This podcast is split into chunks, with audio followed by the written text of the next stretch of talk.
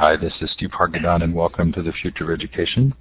It is the 8th of January 2012, and our guest tonight is David Risher, the co-founder of World Reader. Hi, David.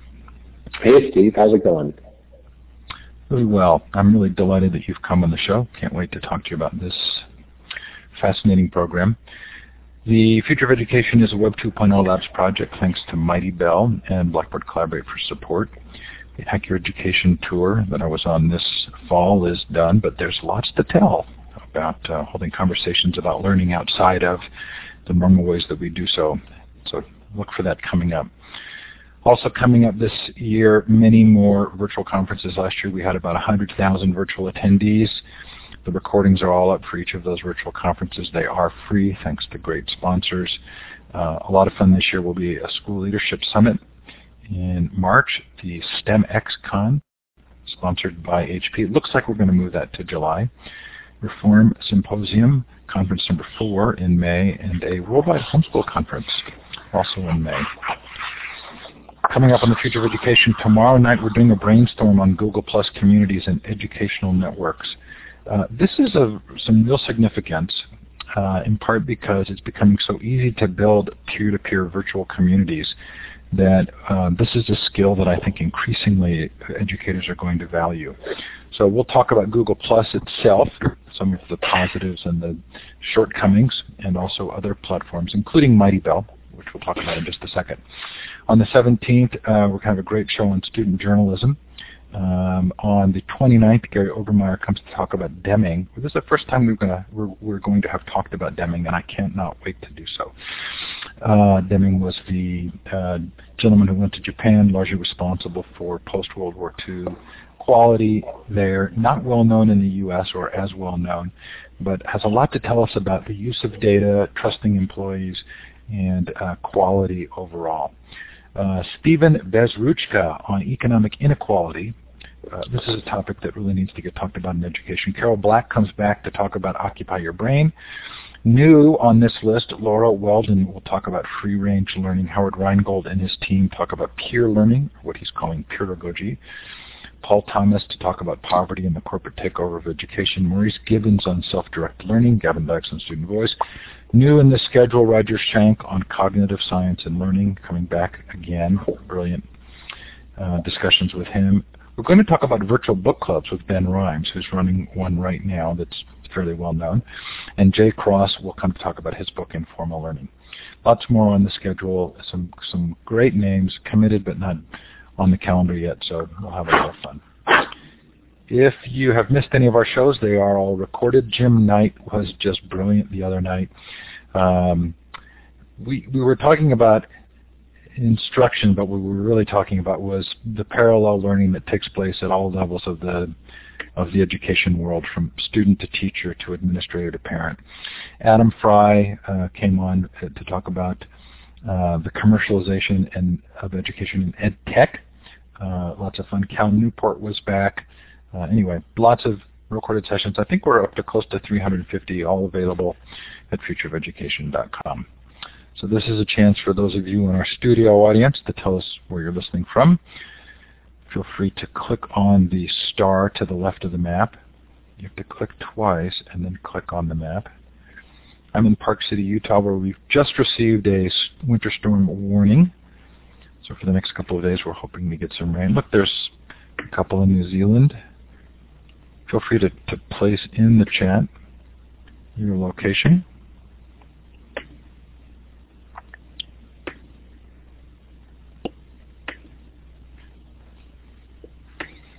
At least we have a couple of international guests for a topic that's international. That's nice, David. Wonderful. Great to see people from yeah. all around the world. It looks like Argentina, you said. well, yeah, wonderful. Very fun.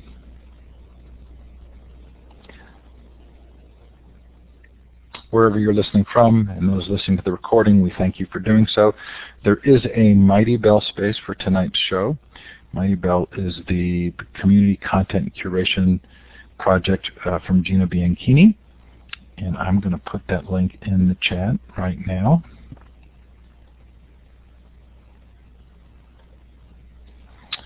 And feel free to continue the conversation there. I really like Mighty Bell. I, full disclosure is that I do get paid by them, but it's a great project. And Gina Bianchini was one of the co-founders of Ning, and she does a great job. So, David, it was really fun to to learn about you. Uh, there was some overlap and ties and connections. I'm sure if we drill down, the six degrees of separation would, would shortly become one or two degrees. Um, do you want to give a little bit of a brief background on your own work and then what's led you to uh, this particular project? Sure.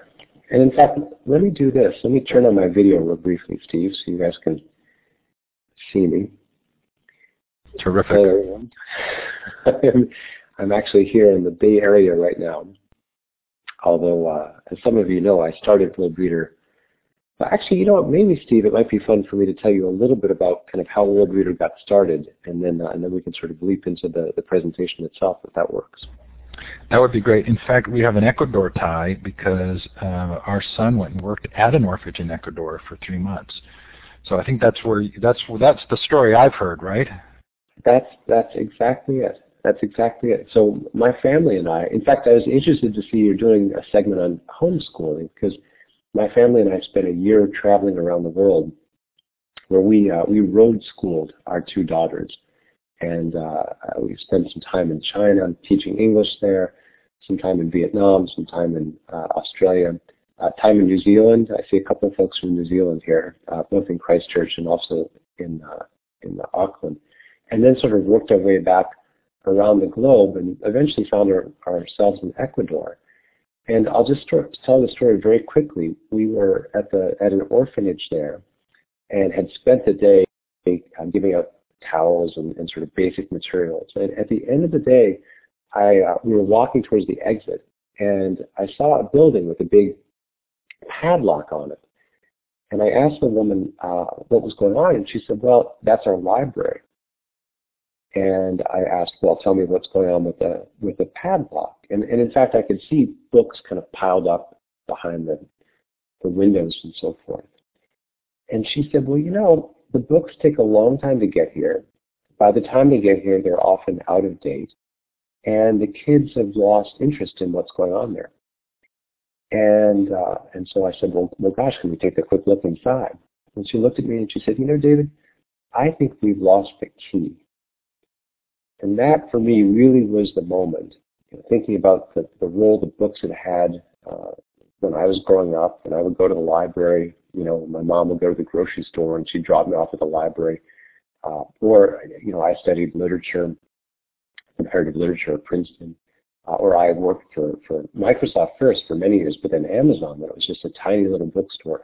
All these things kind of came together for me, and I realized, well, this is something that I can I can do something about, and that's really where the idea of WorldReader, uh, where we want to put digital books in the hands of kids everywhere, kind of came into focus for me.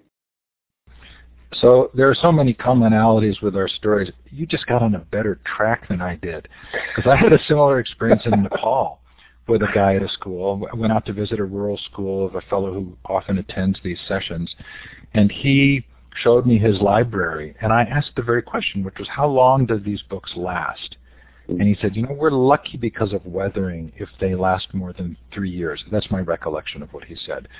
Right. And then we, he and I began to talk about the, you know, the value of, a, of an e-reader. And then I think I mentioned in my email, I actually on the flight back was sitting next to a guy from Amazon who had yeah. some association with Kindle. And I said, you know, gosh, this would be a really cool project. And he said, right. well, I think we're, I think we're doing it. Was that a name you recognized?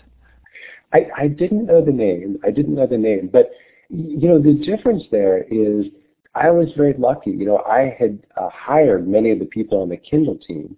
And so, you know, instead of instead of my having to sit next to someone on an airplane by chance, I could actually call the guy up who ran Kindle and said, "Hey, how about if you, you, you make a small donation to us to help us get started? And um, it took about six months. He said, you know, David, we don't really have a line item on our budget for, you know, donating Kindles to for you to use in uh, in, in sub-Saharan Africa or whatever.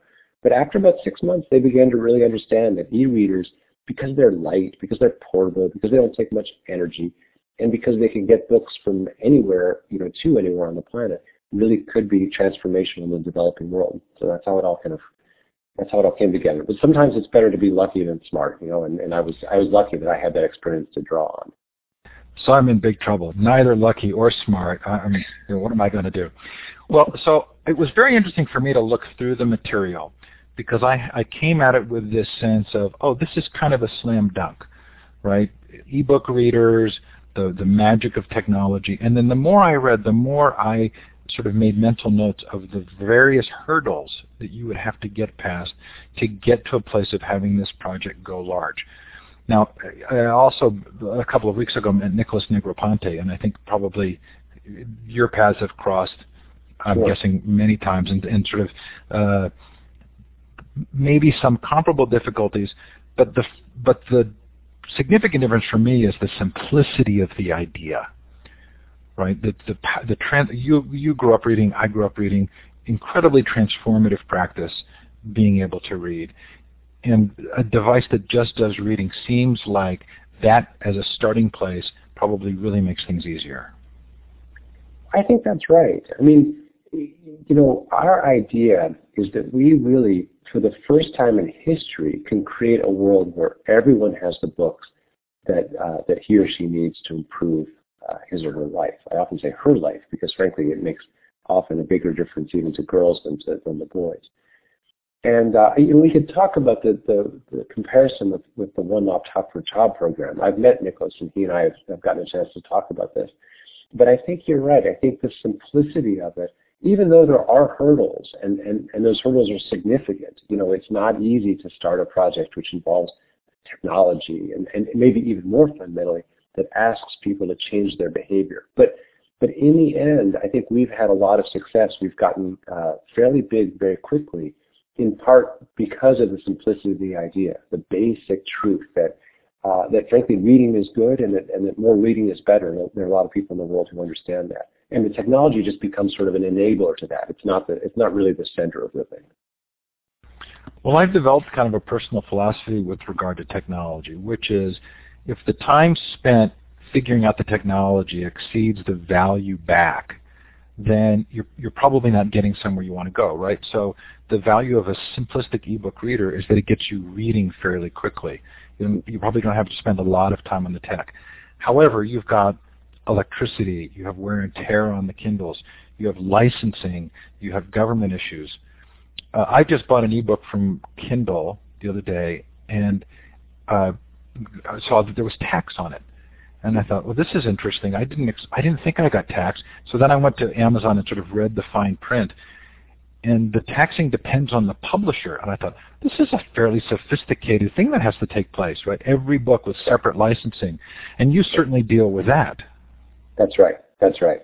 But you know what's interesting is that that is complex, and of course, you know, if it were easy, you know, it would have already been done. But at the same time, there there are real opportunities there too. For example, when we talk to publishers about those those sorts of issues, uh, it gives us the opportunity to say, well, hold on, you know, how many Hardy Boys books, uh, or Nancy Drew books, or Magic Treehouse books, or atlases, or uh, Warhorse. You know, these are all books that, that are in our program now. How many of those are you selling in Ghana or Kenya or Uganda or Tanzania or Malawi or Ethiopia or South Africa? And and they say, well, you know, let me spend a little time researching that for you. And and you know, I sort of say, well, look, you know, let me save you the trouble. the chances are you're not selling very many at all. And so because the cost to you is zero to allow us to use that book, and because the cannibalization risk is, is zero, because your sales are so small in those markets, you should be willing to give us those books to use in our program for free. And so that very complexity, you know, that the relationship you have to have with a publisher where you explain what we're doing and we're trying to put digital books in the hands of millions and millions of kids. But it also is an opportunity for us to sort of say, you know, let's do this in a way that doesn't cost uh, you anything and has potentially huge, huge impact on the world. So I want to give you a chance to go through your slides because we're getting questions in the chat from people who are interested in some specifics. And I think rather than address those now, let's let you kind of talk through the program and then see what questions are that come up after that. That sounds great. That sounds great. And what I'll do, and I, will see, I see some of those questions streaming by, and they're a great question. I'm going to turn the video off, uh, just so I can focus on the screen, and so can you. Uh, but maybe I can turn it on later when we do some questions and answers. And, and I'll go through this fairly quickly. I mean, we've already touched on a couple of issues, but I, I just want to give people a bit of context for what it is we're, we're, we're doing. Uh, this first slide here to me, this is actually a picture I took at a library in Ghana, is uh, sort of emblematic of the problem we're trying to solve. You know, we've lived in a world now for 500 years where, where books haven't gotten to some of the most deserving, some of the neediest people in the world for very basic reasons, for reasons of infrastructure and uh, physical infrastructure. Uh, and, and, and this this is actually a picture of a library, and it, it's actually a very nice building, you know, and has has a nice desk in it and, and so forth. But of course, what's missing are the books, and it's it's a very very common story. In fact, this I mentioned this is a picture I took myself. This is the only time I've been in this library, despite having been uh, to Adesu, Ghana, many times. It's usually locked up, and the reason it's locked up is because uh, there's no books in there, and, there, and therefore there's no interest in what's going on. So this is the problem we're trying to solve. Uh, and we're trying to solve it because there are hundreds of millions of children who, who have very, very few books uh, in their classroom or in their home. You know, the average number of books in a, in a, in a home in Africa is three. This is in sub-Saharan Africa. And, uh, and half of the classrooms there have uh, either no books or, or children have to share books. And, and this is a problem that we can solve now, and we can solve it using technology which is becoming less expensive every day and more ubiquitous every day. Both Ghana and Kenya have 80% cell phone penetration rates. Uh, you know, there, there, some people estimate there are more cell phones in the world than there are toothbrushes right now. So, so, so with cell phone technology becoming so ubiquitous, and e-readers, again, which can be used outside, uh, which don't take very much power, and we can talk about keeping them charged and so forth. But at the end of the day, you can charge them for an hour and they'll last for a month or so. And connect up to the cell phone network. All of these pieces, as they come together, begin to help us create a world that's, that's a very different world from the one uh, that, that, um, that these kids have had to grow up with so far. This is, by the way, a picture of our kids in Kenya. We have uh, programs uh, in a number of different countries in sub-Saharan Africa. So I'll tell you really, oh, and, and of course I should mention that, that these are distributed all wirelessly, you know, some through Wi-Fi and some over the cell phone network. And, and it's done in very much the same way that, that you would buy a book um, here in the United States. We use some special technology to, so that we don't have to pay for those books, but, but that's the same, uh, that's the same idea. So let me just spend a couple minutes kind of giving you the basics on how it works and, and where we are. And I'll, I'll, kind of run through uh, the program a little bit. This is uh, this is actually 817 Kindles. This is a picture we took just two weeks ago. Uh, this is of our, our operations center in San Francisco, which is where I am. Um, some of these Kindles, these are Kindles we actually just bought. Uh, these are all going to uh, to a new program in, in Ghana. But we also get donated Kindles. Amazon has given us uh, now almost 2,000 Kindles, uh, but uh, but we also buy quite a few and then we uh, we send them to, to Africa. You know, typically we load them up in the United States, although some of the loading is done there uh, in Africa as well. This is a picture. This is actually of our first program almost two years ago, and at the time it was the largest order of Kindles that Amazon had ever fulfilled outside the United States, which was a whole crazy process in and of itself, which I'll explain if we have time. But anyway, we, we ship them into Africa, actually using a very low price contract we have through uh, through DHL. Um, this is a picture of us setting them up. Again, this was two years ago. Um, I can date it in part because I had hair back then. But this was a, a, a school, um, a private school actually, that lent us their facility to do the setup. Uh, it was actually Thanksgiving Day, so the school was closed because it's an American school, but we used it to set the Kindles up. And we put hundreds of books on each of the Kindles. And again, I'll come back to what those books are in a couple of seconds. And then we go into the communities and we, we bring the community together. Uh, this is a very, very important part of the program. It's not just us working directly with kids. Uh, it's really us involving an entire community in each of our programs. And in fact, this meeting was a was early one Sunday morning. And I'll tell you a quick story that the, the priest who kind of runs the church where this community meeting happened and where we kind of explained the, the program, stood up at the end and he said, you know, we have this terrible uh, saying in Africa, which is if you want to hide money from the black man, you put it in a book because they'll never find it there.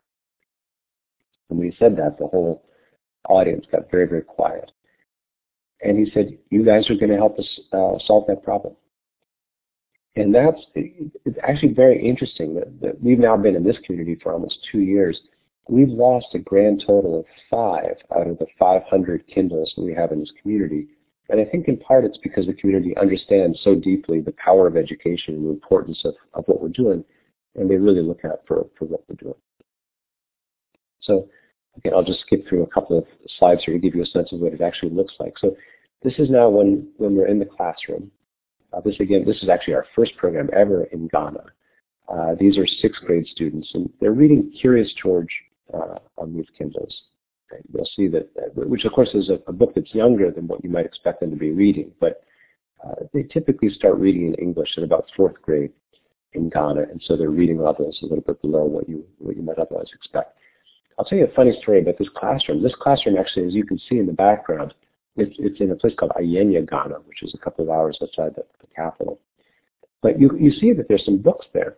But when I first went into the classroom, I picked one of those books up off the shelf, and one of the books I picked up was the history of Utah, which again sort of shows some of the problems that we've you know, created for ourselves over over the years. Is that we even when we do get books to parts of the world that could that could use them. Often they're not the right books or the books that nobody else wants or cast off books, what have you. Anyway, these kids are reading and, and literally within, you know, two minutes, back to your point, Steve, within a couple of minutes of picking up the device, they know how to use it. We've, we, we of course train the teachers and we train the students, but, but in truth, you know, many of these students have used cell phones before.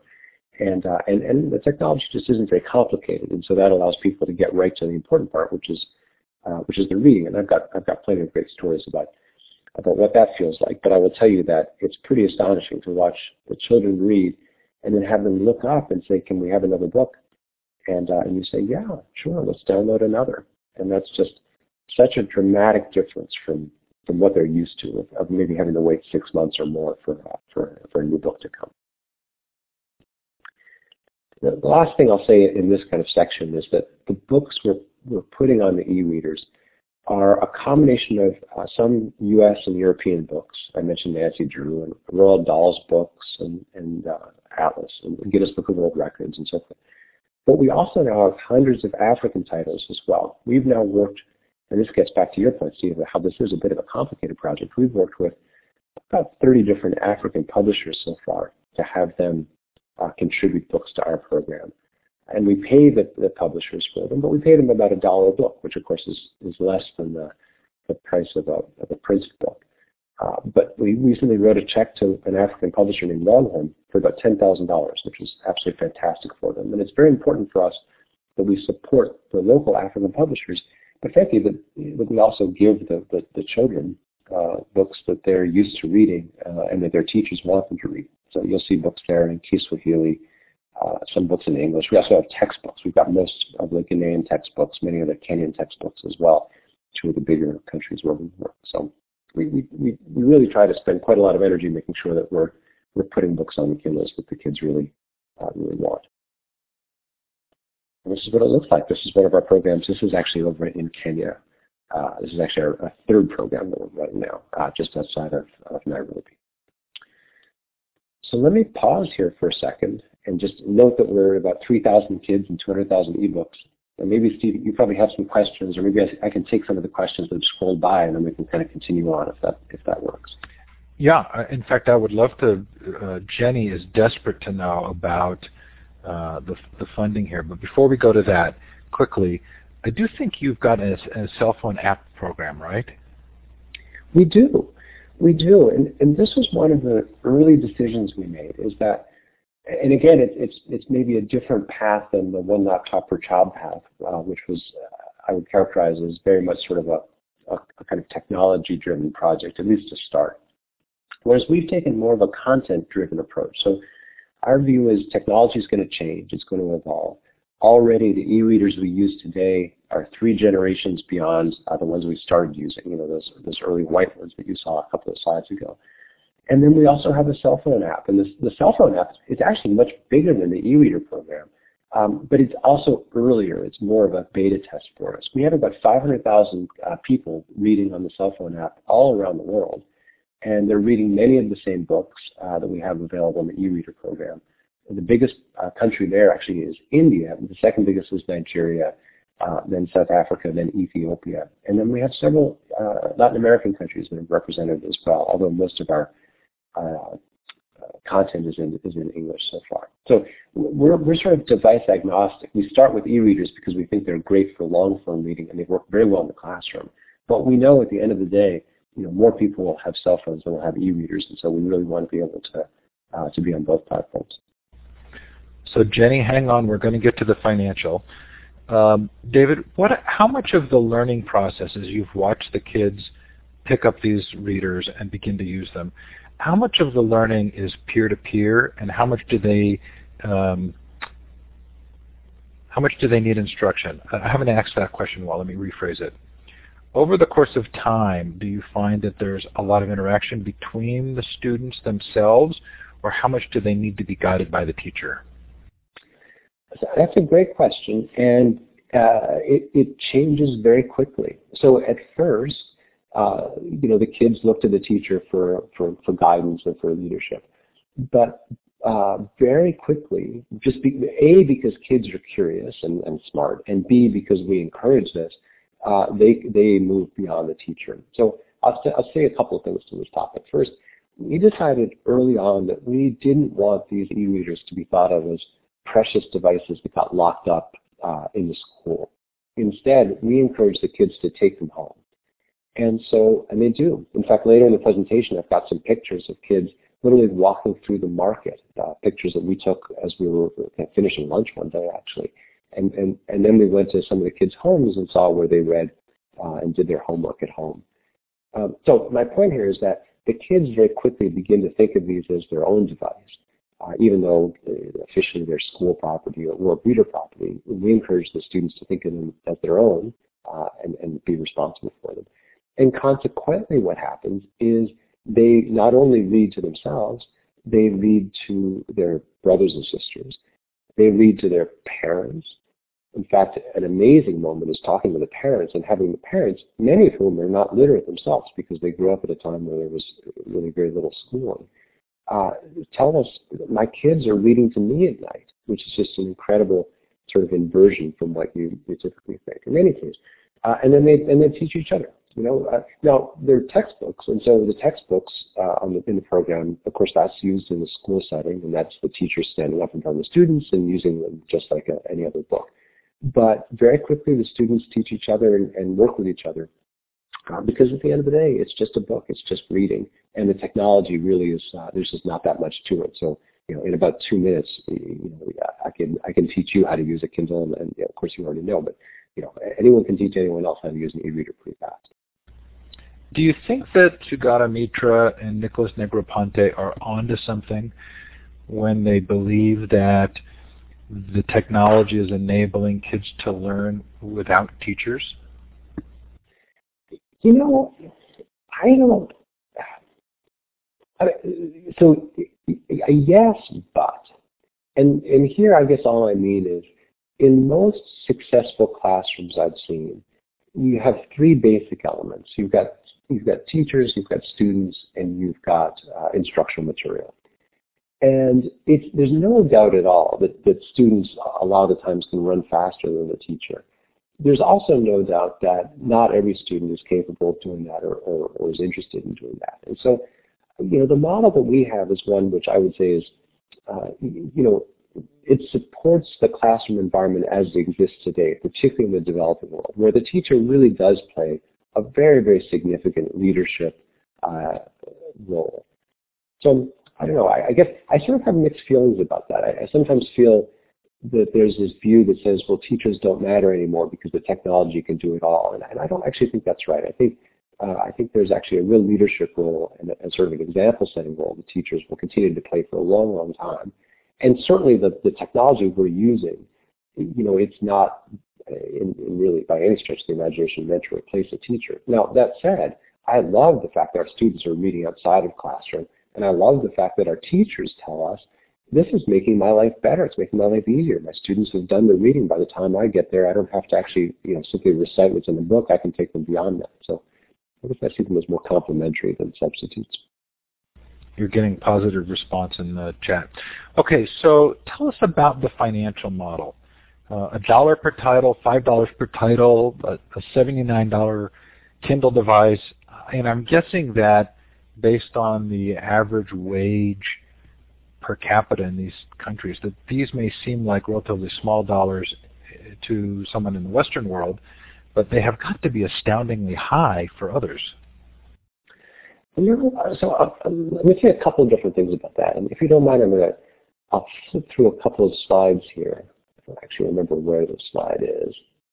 You know, if you don't mind, Steve, let me take a slide or two more, and then I'll come to the economics there, and I'll make sure to get to exactly that question and give people just a little bit more more context of where we're operating. Um, so the slide you're looking at here, these are the the, um, the, the countries where we are and the places within the countries.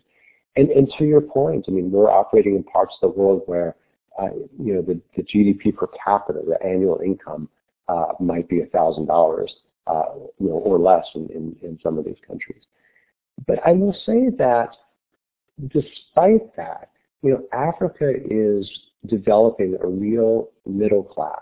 And, and, and by a real middle class, I mean a, a sizable middle class, hundreds of millions of people. You know, there are a billion people on the continent of Africa, and you might say that 300 million of them are, are considered middle class in, in some way.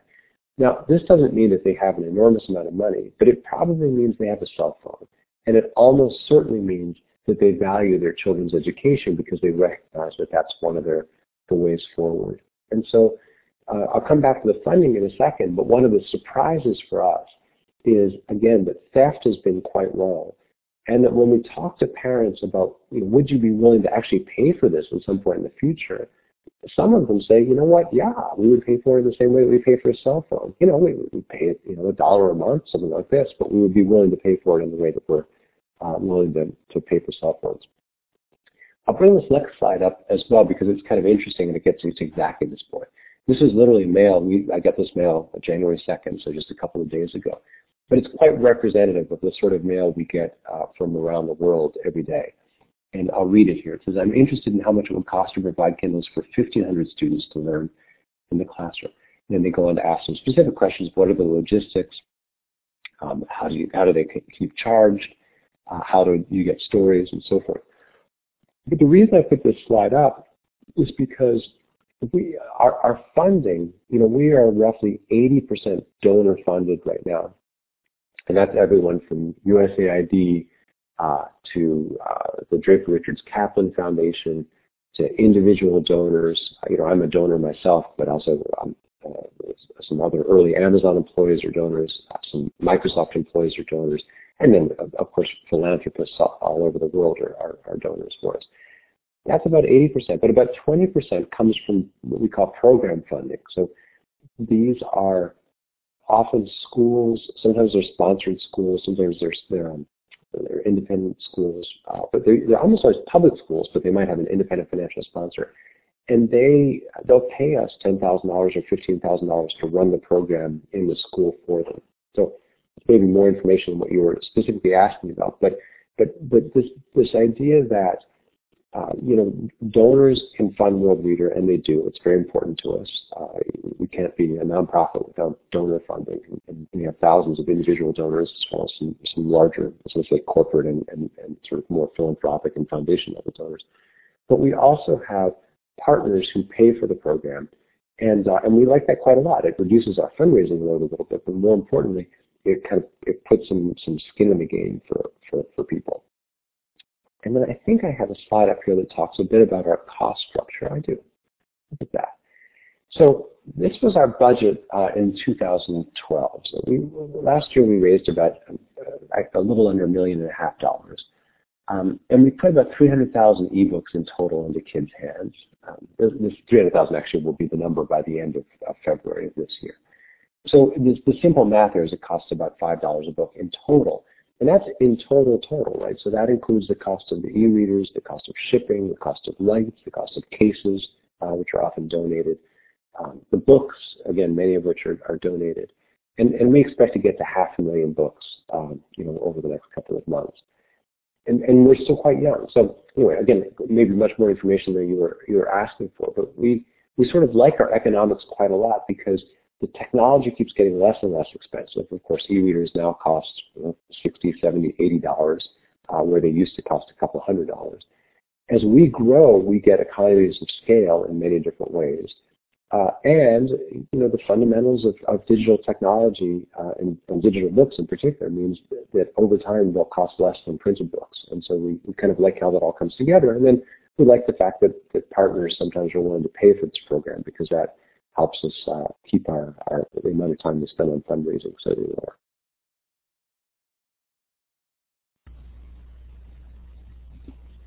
Are you pausing for me to feed you a question? I think so. Yeah, I'm pausing to take a breath. I, realized that was, that was a lot of information. so, if you want to ask, so some of the questions, question yeah, some ahead. of the questions specifically were: Are the schools paying? Um, is there? Um, uh, um, I understand that it's five dollars per ebook when you sort of amortize everything out, but is there a dollar amount that a that a local school pays, and and how are you choosing which schools to work with? all so all great questions. So the um, I'll start with the, the last one. How are we choosing? In in some cases, we actively choose the schools ourselves. So, for example, in Ghana, we went to the government of Ghana, so the Ministry of Education, and we said, "Look, we've got a we've got a big idea, and we'd love to test this out uh, in, in Ghana." And after some back and forth, they said, "That sounds like a great idea. We'd love to really be a test bed for you." And so right now we're in six schools in Ghana, and uh, those are schools that the government actually chose for us. And they're the schools where we've done, I'll flip through a couple more slides here. They're the schools where we've done the most measurement and evaluation. We got a $100,000 grant from USAID, uh, which is the U.S. bilateral agency, to test, uh, to see what happens to reading scores over the course of the year, uh, of the school year. And, and, that we've done in Ghana because there we're working very closely with the government and, and, we got the authorization to do it with them and so forth. And you can see here the effects. And, and basically what happens is that the kids' scores go up uh, about eight points more than, uh, than they did in the control schools. But that's Ghana. So that, there where we're, we're very hands-on.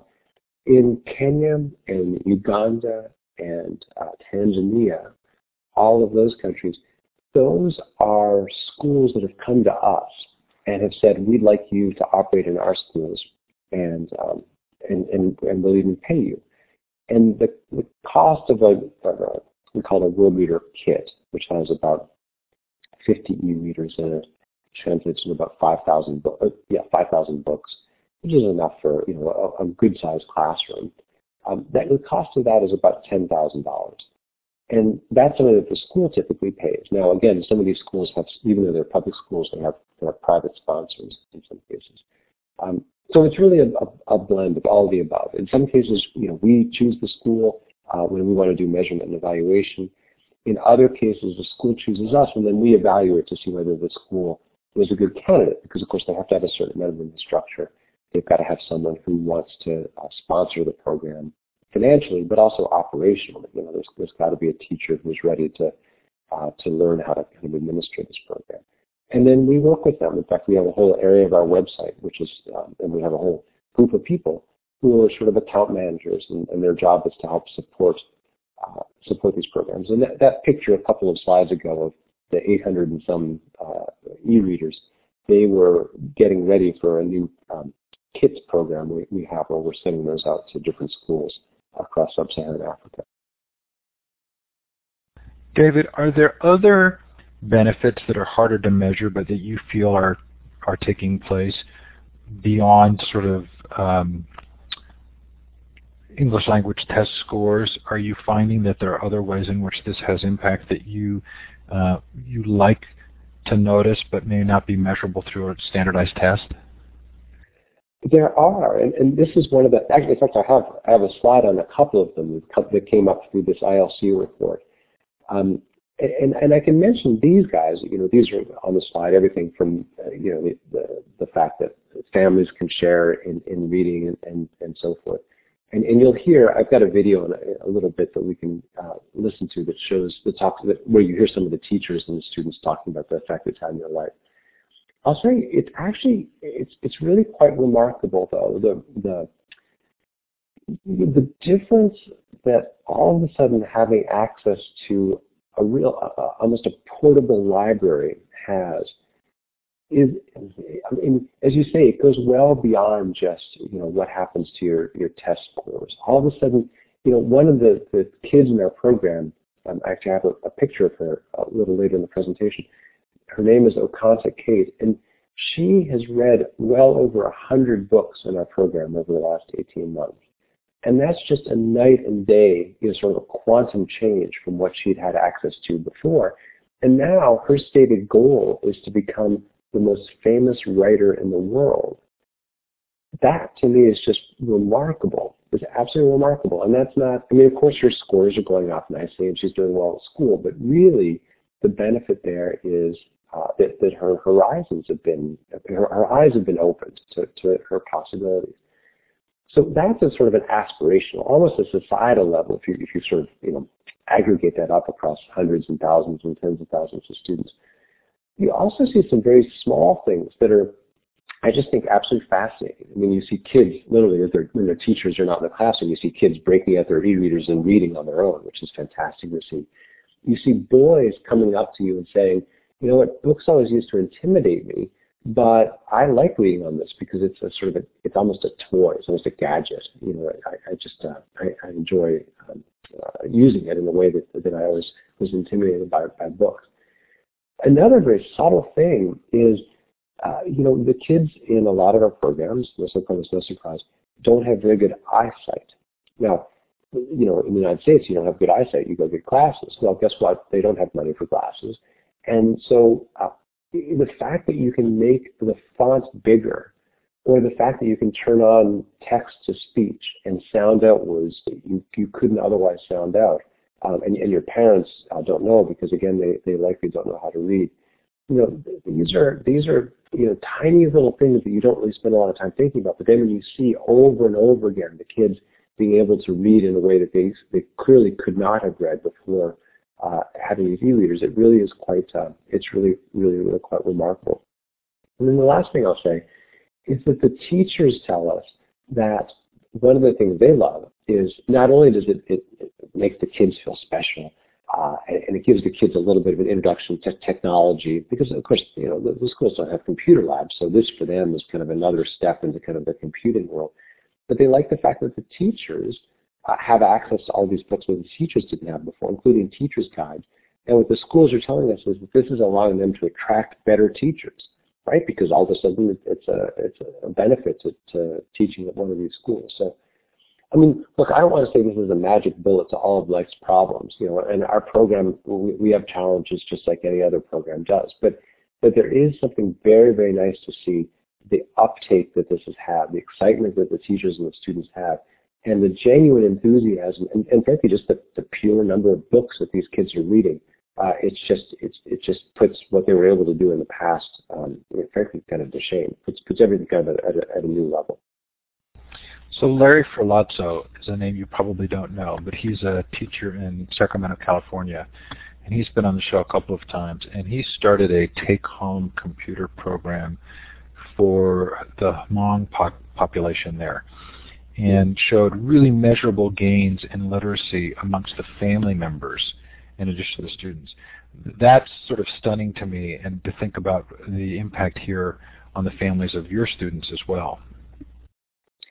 It's, it's really pretty extraordinary what happens at the family level. There's actually been some pretty good research on this that suggests that, uh, and this, this, is, this, this research predates our work, but it suggests that just having books in the household is roughly, in, in something like 50 books in the household, is roughly equivalent to having one of the parents uh, have gone to university. In other words, having books is roughly, you know, if your dad went to university, great. If you dad didn't go to university, but you have books, that's roughly the same sort of equivalent educational load.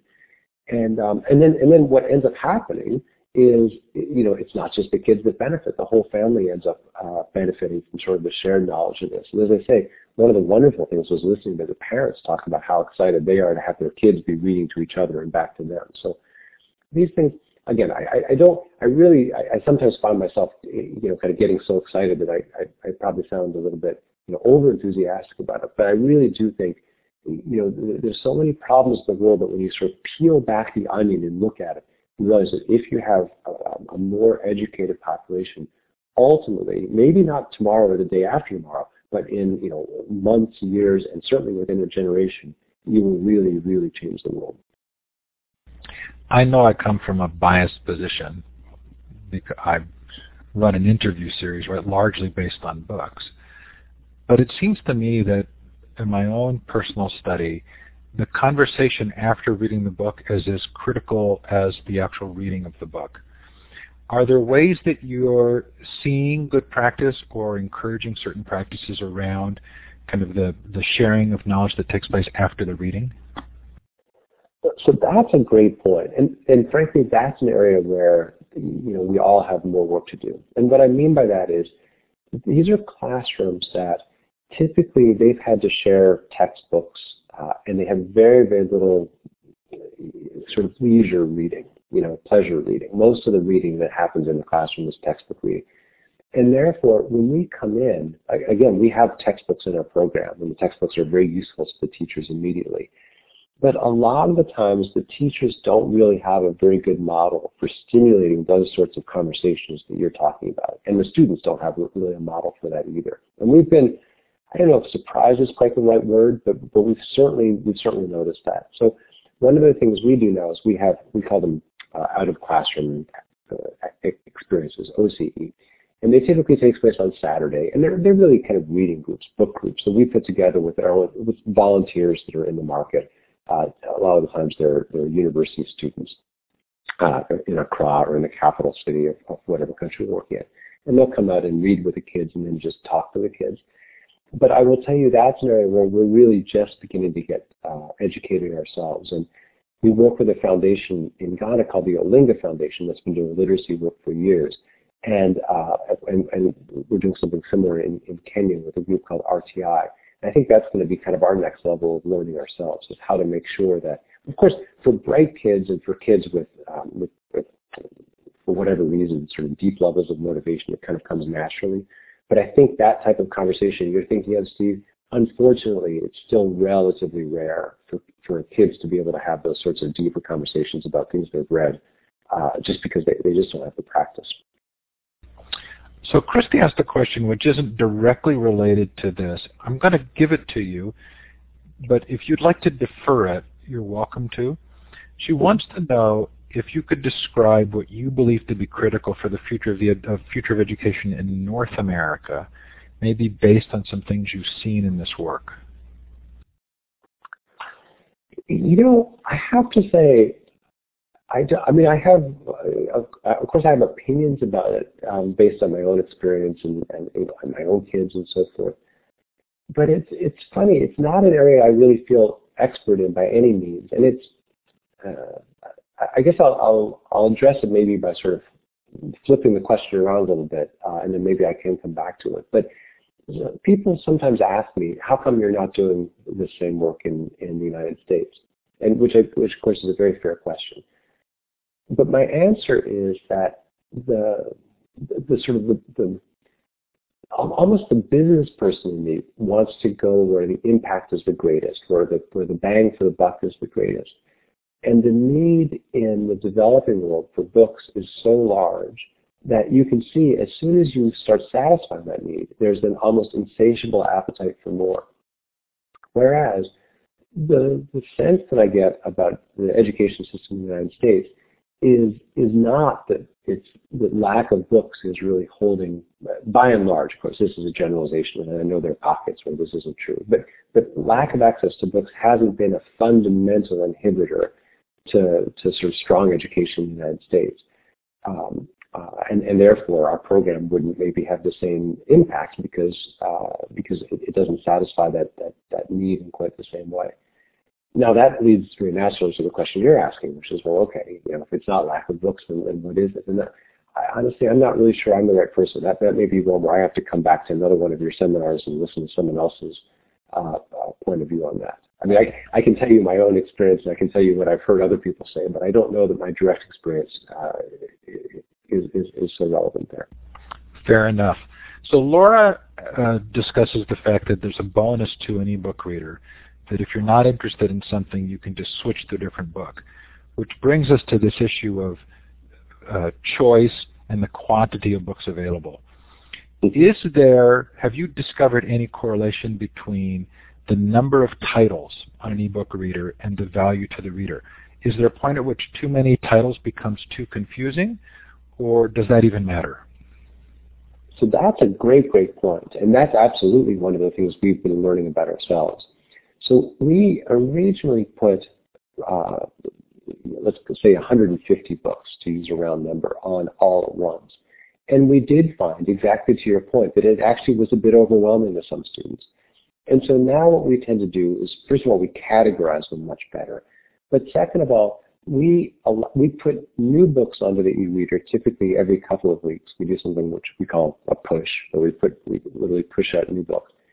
And then remember also the students can choose books on their own. So one of the nice things about the, the, the Kindle is because it uses the 3G, you know, the GSM network, the cell phone network, the kids can literally go in and get first chapters and samples uh, just in the same way that you and I can. And they can get free books and at any point in time there are, you know, thousands of free books available to them. And then we can actually look at that data in the aggregate and use that to try to figure out what books the kids are more interested in. By the way, they also like the active content, uh, the word games and flashcards and, and so forth and so on. So we're sort of trying to titrate there. You know, we, we don't want to put too few on because that's not interesting, but we don't want to put so many on that it's intimidating right from the start. We want to sort of get it just right. And, and we found that if we, about 100 books, which is still, of course, quite a, a big number, but if we put about 100 books on categorized, some uh, U.S. books, some local textbooks, some local storybooks, um, that that's, that feels about right. And, and, and the, the, the schools uh, have a huge say in that. You know, of course, we have our recommendations based on what we've seen work in other schools, but we also ask the school, what would you like? And I'll tell you that uh, one of the really interesting things that happens is, you know, the students when they first open the e-reader, they first turn it on, they'll see these books. For example, one of the girls in our program in Uganda looked at, at uh, a book called The Blue Marble by a Ugandan author. And she looked up and she said, you know what? I don't even think I knew that Ugandans uh, books because up until then, the only books that she had seen had been imported books, books from uh, from outside of Uganda. And so it's it's it's really quite interesting and, and frankly sort of startling to see uh, what the kids respond to. And and then once you hear something like that, then you say, oh my God, we've got to go and find more Ugandan authors and make sure that their books are digitized and put them in the program as well, so that the kids can read uh, their own authors instead of just uh, imported books.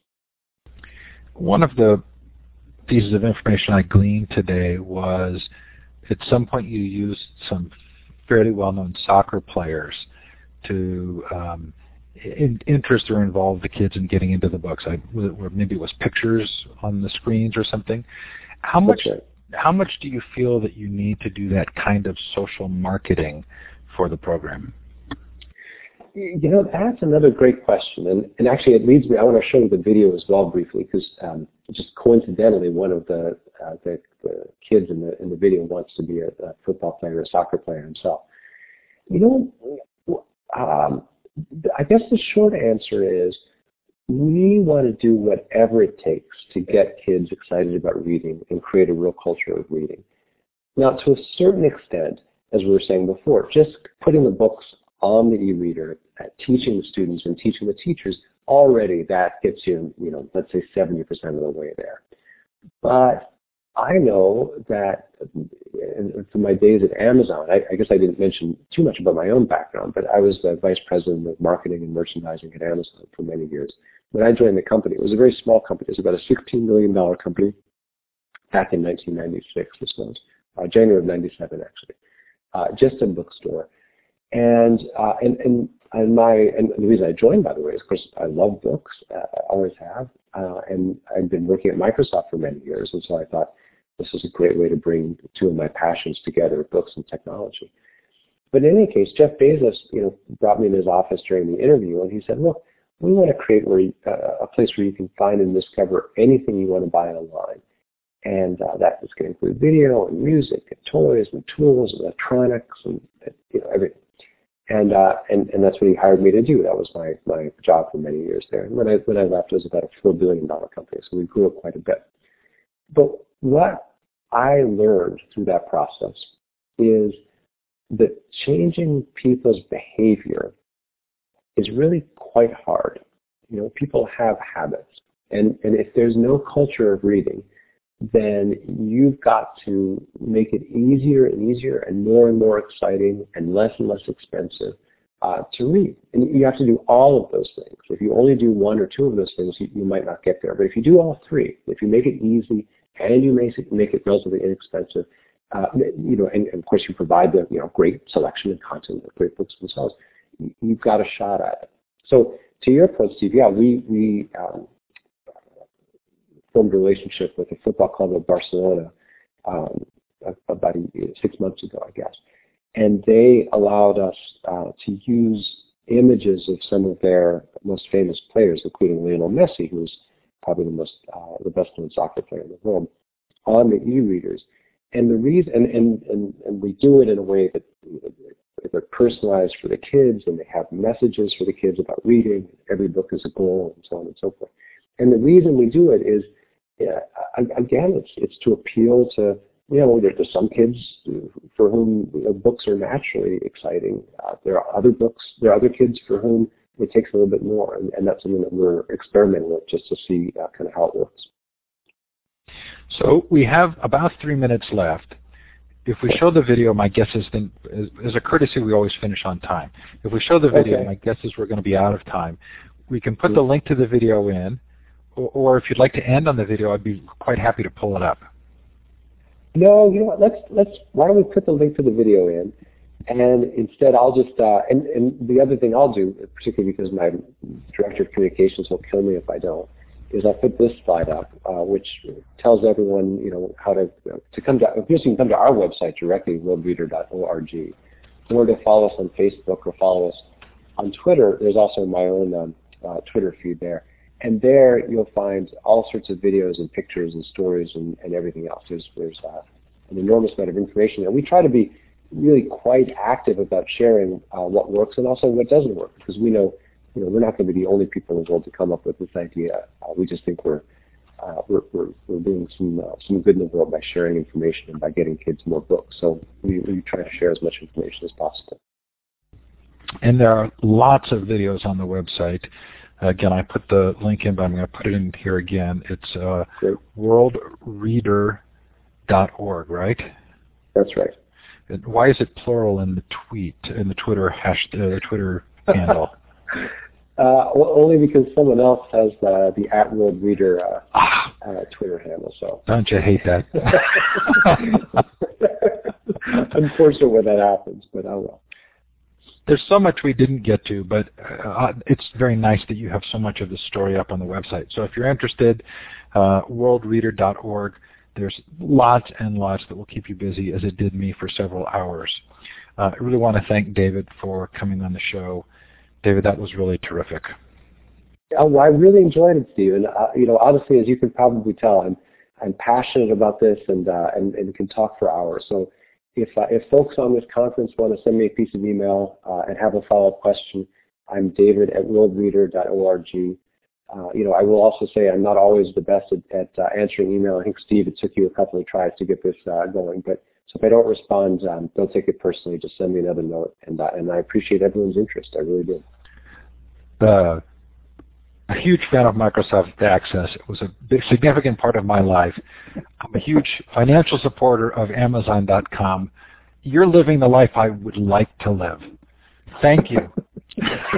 At least I know it's possible. very kind of you. Well, thank you for your support, Stephen. Thanks to uh, thanks to all of your uh, your participants, your uh, your your community as well. Really, really great to see the work you're doing. Thanks everybody for being here. Don't miss tomorrow night our conversation on Google Plus communities and educational networking in general. And then uh, next week, um, student journalism as 21st century curriculum. Lots more coming up. Thanks to David. Thanks all of you for attending. Have a good night or day depending on where you are. Bye now. Take care, everyone.